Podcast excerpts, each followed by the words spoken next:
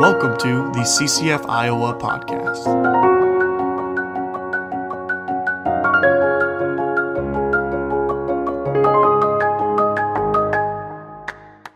We're going to be continuing our For Everyone series where we've been going through the book of Matthew, and we come now to the part of the narrative that's about Jesus' crucifixion.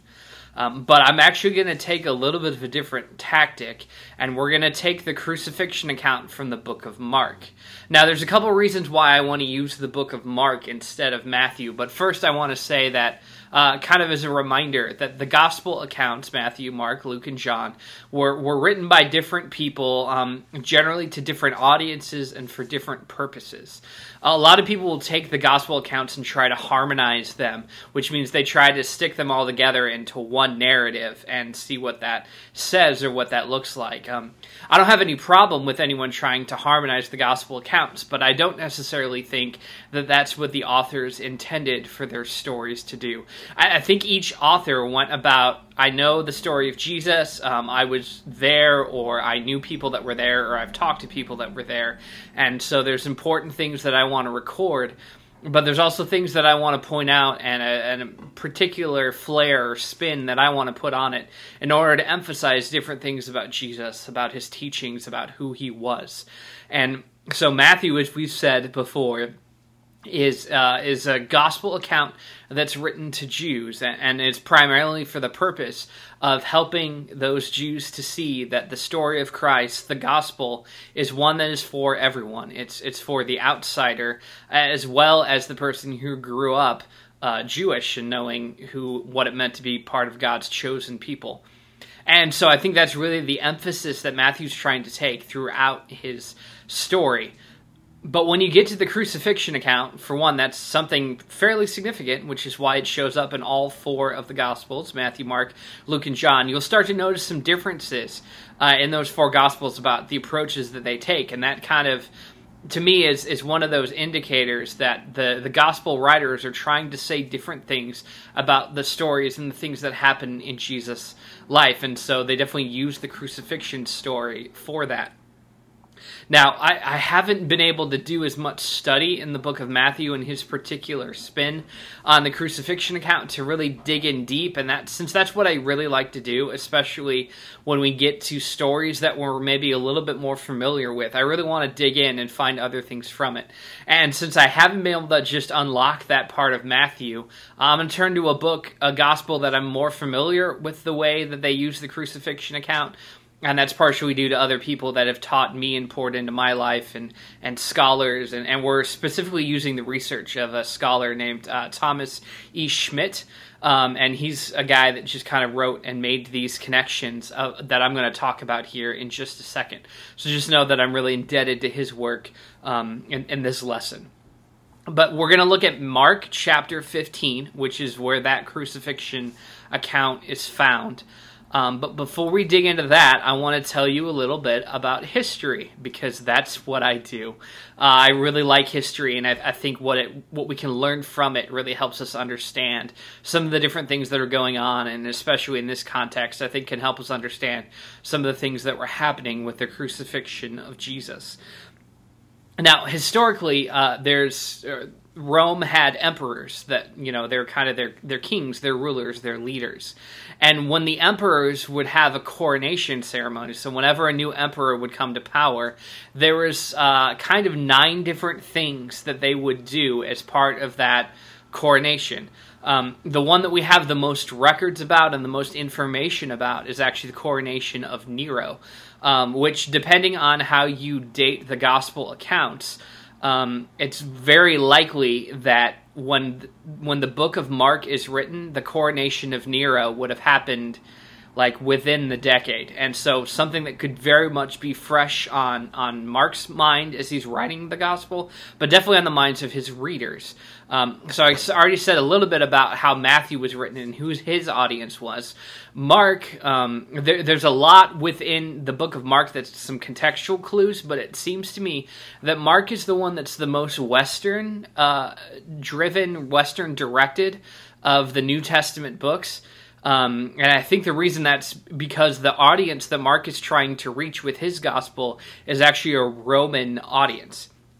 he's wanting to tell those people about who Jesus is. And so it's got a particular Roman feel. Some people talk about how Mark is the action gospel because it's just immediately this happens and immediately they go and do this. And so it's kind of got that action movie feel where you're just moving from each point of action and event to the next one.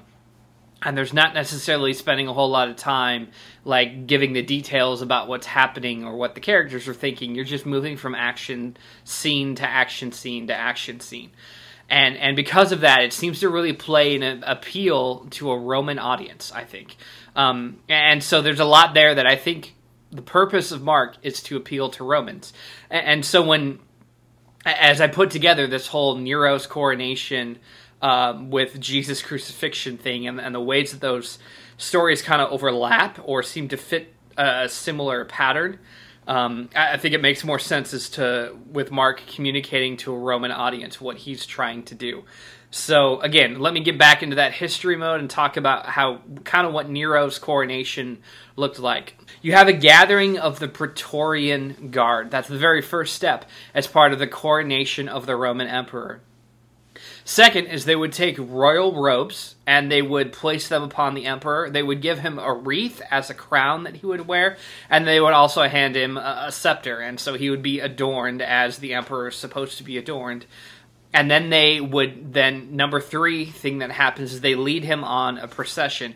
Now this procession would be lined with altars of incense, and so there'd be all of these just kind of sensory experiences. You would see the emperor decked out, you would see the Praetorian Guard kind of flanking him, and you would smell this incense that they were burning. All these things that just express the power, the majesty, the royalty of the Roman emperor.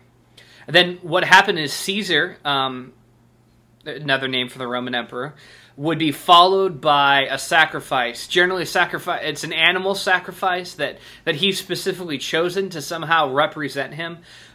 We do have enough information to know that different emperors chose different animals as their sacrifice. Some would have like a ram, some would have maybe a goat. You know, there's all different kind of animals they would choose, and they would choose them for specific reasons. Nero happened to have a bull. And not only would they have that animal following them, but the emperor himself would also, besides his scepter that he's already holding, he would carry the instrument of sacrifice, whatever they were going to use to slaughter that animal. Then as they're going through the streets of Rome, they eventually, number five, they arrive at Capitoline Hill. It's kind of the biggest, tallest, most important hill in Rome. Rome is known as the City of Seven Hills because it was built quite literally on seven hilltops. Capitoline Hill happens to have the temple upon it, the main temple where worship of the Roman gods would occur. And so this is the place where the coronation is going to happen because there's so much of Roman statecraft is tied up into Roman religion, and all that kind of overlaps. And so you've got the emperor is going to be crowned, and the coronation is going to happen at the temple on top of Capitoline Hill. Now, Capitoline Hill, that word Capitoline actually is translated to head. It essentially is Head Hill. And the reason, according to Roman myth and legend, that it was named Head Hill is because when they were in the process of building all the important buildings in Rome, and especially the temple that was built on Capitoline Hill, they were digging up for the foundation, and when they dug up, they actually found the head of Romulus. If you know your Roman myth, Romulus is one of two brothers, Romulus and Remus, but he becomes the founder of Rome. He's the guy who starts the Roman Empire. And as they're excavating this hill in order to build the foundations of the temple, they actually find, apparently perfectly preserved, again, it's a myth, Romulus's head. And so that's why they call it Capitoline Hill, Head Hill, because they found Romulus's head there. They build their temple there, and that's kind of like the big, significant, most important hill in Rome is Head Hill. At Head Hill, before heading up into the temple, they offer him wine mixed with myrrh. Now, the significance of that is that myrrh is one of the most expensive perfumes that exists at the time. And so, essentially, they would mix in this perfume into the wine to basically make it more expensive and regal and, you know, all those kind of things. And what, after getting this chalice of this wine mixed with myrrh, the emperor would actually pour it out and he would refuse to drink it because he was trying to show his own preeminence. That I'm so important, I'm so royal, that like this thing that is so expensive and so rare is just a trifle to me. And so I'm just going to pour it out because I'm the emperor and I've got all things going for me, whoop-de-doo. Then they have the animals been following Caesar along on this processional. They would then kill the animal, so Nero sacrifices the bull. And then they bring up this grouping of prisoners. And then the emperor would go down this line of prisoners, and he would just pick them out randomly, who was going to live and who was going to die. Again, the importance of this is signifying that the emperor has the power over life and death. He gets to decide, according to Roman standards, Roman rule of law, who lives and who dies. And so he displays that very directly with this group of prisoners that they bring forward as part of his coronation ceremony. After he performs that, this is number 7 in the 9 things we're going through, the emperor ascends the steps of the temple. And not only is he going up the steps, but he has some people lined up around him. On his right would be the high priest. They actually have 24 recognized Roman religions at this point in time, and there's a high priest for each one of those religions. And so on his right, he has the 24 high priests of all the Roman religions, but he is at the head of that line because he's the emperor of Rome. And in a lot of places, he's actually worshipped as a god on top of that.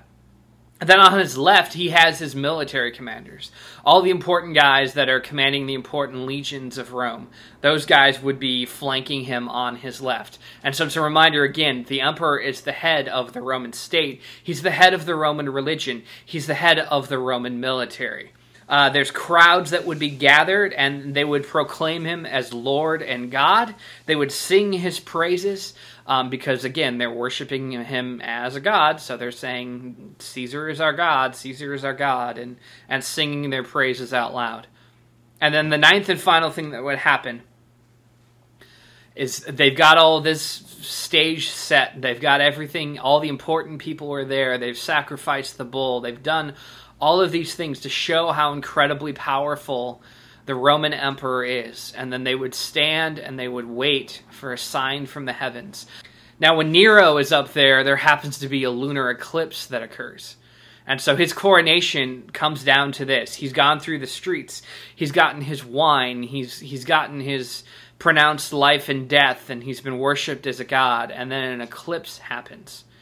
Now, there's reason to believe that, you know, there's good record for this. The kind of the thing about this is sometimes we think of ancient peoples who would see eclipses or comets or all these kind of things and be like, oh my goodness, look at what the gods are doing, blah, blah, blah. Yeah, that was the case for the normal person, but a lot of these important figures of state, they had astronomers. Or astrologers, or at the very least they had people who spent a whole lot of time looking at the stars, studying the heavens, and they would kind of figure out, hey, this important astrological event is going to occur. There's going to be something significant that happens on that day. Hey, Nero, you have the ability to schedule your coronation. It needs to be soon, but we found a day where there's going to be a lunar eclipse, so that'd be a really good day to do your coronation. And so it's all kind of scripted. It's planned out in advance. They know that the heavens are going to confirm this and have this sign. And so this has all been planned out. It all works according to plan. Nero gets his coronation. He becomes the emperor. And all the people are astounded and amazed. So we've got that story of Nero's coronation, of what it looks like when Roman emperors become the emperor, are crowned that way. And then we have this story, this interesting way that Mark recounts what happens for Jesus' crucifixion. So this is Mark 15, and we're going to start in verse 16. It says, "The soldiers led Jesus away into the palace," that is the Praetorium. He points out that there's soldiers going into the palace and making sure that it's noted that it's called the Praetorium. So you could make an argument that these soldiers going to the Praetorium would in this way represent a Praetorian Guard. And they called together the whole company of soldiers. Why do they need a whole company of soldiers in order to just execute Jesus? I don't know, but maybe Mark's creating this sense of pageantry, the sense of something's been scripted here, something different is going on. when Jesus heads to the cross. Verse 17 says, they put a purple robe on him, a royal type robe. Then twisted together a crown of thorns, a wreath of sorts, to place it on his head as a crown. They began to call out to him, Hail, King of the Jews. Again and again, they struck him on the head with a staff. A staff is kind of like a scepter. And spit on him, and falling on their knees, they paid homage to him, as if he were something more important than what they believe him to be. And when they had mocked him, they took off the purple robe and put his own clothes on him. Then they led him out to crucify him. And so we start to see the formation of this procession. Verse 21, it says, a certain man from Cyrene, Simon, the father of Alexander and Rufus, was passing by on his way in from the country, and they forced him to carry the cross. You've got a procession that's happening. You've got someone carrying the cross, as it's also known, the instrument of sacrifice. Now, things are a little flipped here because Jesus is this emperor character, and yet he's also the sacrificial lamb. He is his own animal sacrifice. We got some different things going on. Verse 22 says, they brought Jesus to the place called Golgotha, which means the place of the skull. There's another way to translate Golgotha, not to skull, but you can actually just translate it to head because those root words have some of the same, the words have the same root there. The word for skull in Aramaic, in Hebrew, in Greek, and all those places is the same, is the root word that means head. And so the idea of it being the place of the skull, it also is, head hill of sorts.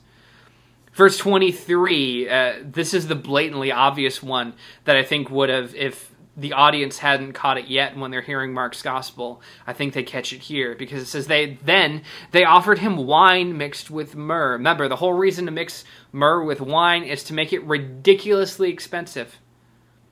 And it says, they offered him wine mixed with myrrh, but he did not take it. They don't offer people wine mixed with myrrh. In the other gospel accounts, it talks about them offering him vinegar when he's on the cross, not before he goes up on the cross. And that's the only thing that is ever offered to Jesus that's similar in the other gospel accounts. And yet Mark says this wine mixed with myrrh thing, but Jesus refuses it. It's poured out, much like the emperor would refuse, in order to show his own preeminence. Verse 24, and they crucified him. The sacrificial lamb is sacrificed here.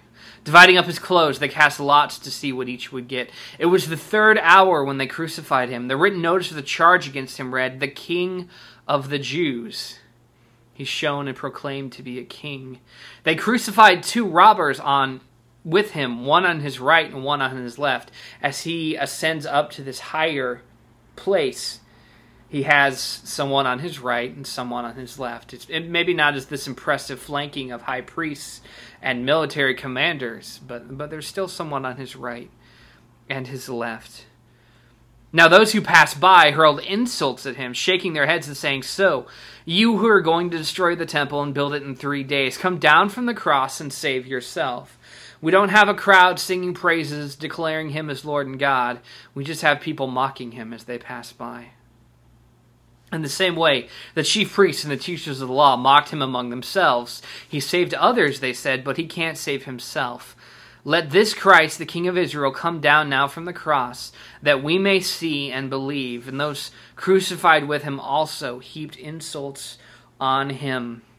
And finally, step 9 we had for the emperor was that everyone waits for a sign from the heavens, Nero's eclipse. At the 6th hour, darkness came over the whole land until the 9th hour. And at the 9th hour, Jesus cried out in a loud voice, Eloi, Eloi, lama sabachthani, which means, my God, why have you forsaken me? And in verse 37, it says, with a loud cry, Jesus breathed his last. The curtain of the temple was torn in two from top to bottom, and when the centurion who stood there in front of Jesus heard his cry and saw how he died, he said, surely this man was the Son of God. So finally we do have one person who seems to recognize what's going on and proclaims him as the Son of God.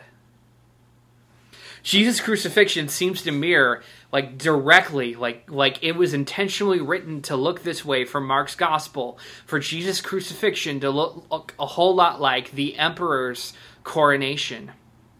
So why is Mark doing this? I think he's trying to tell us something. I think he's trying to tell his audience something. When Jesus went to be crucified, he was really going to be declared king of the universe. Instead of just a death on the cross, we have the coronation of the king. And so Mark lines it up in his gospel to be that account, to be the ceremony, the processional, all the important things that happen for the king of the world to be declared. And so the death of Jesus, the crucifixion, it's an upside-down kind of thing.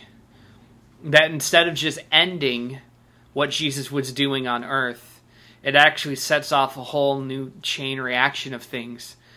And Jesus is crowned as king of this world. And he ascends after this, after his resurrection. He ascends to his throne in heaven and sits at the right hand of God.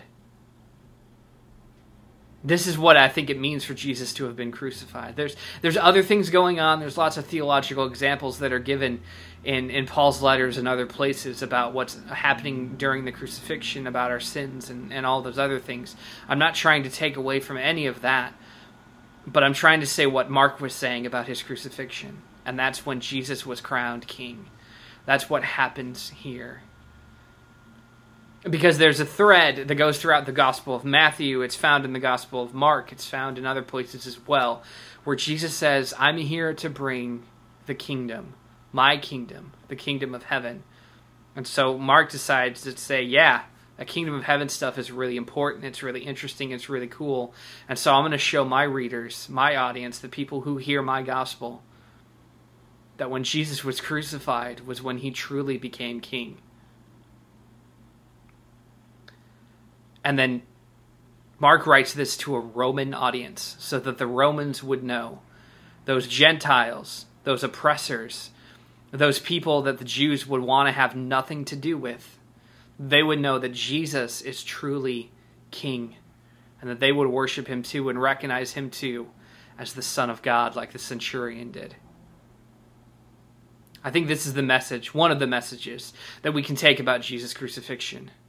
That when Jesus died, he became our king. Hey, thanks for spending time with us today. If you have any questions about what you heard or any interest in learning more about CCF in Iowa, then please email us at ccf.uiowa@gmail.com, and we would love to get you connected.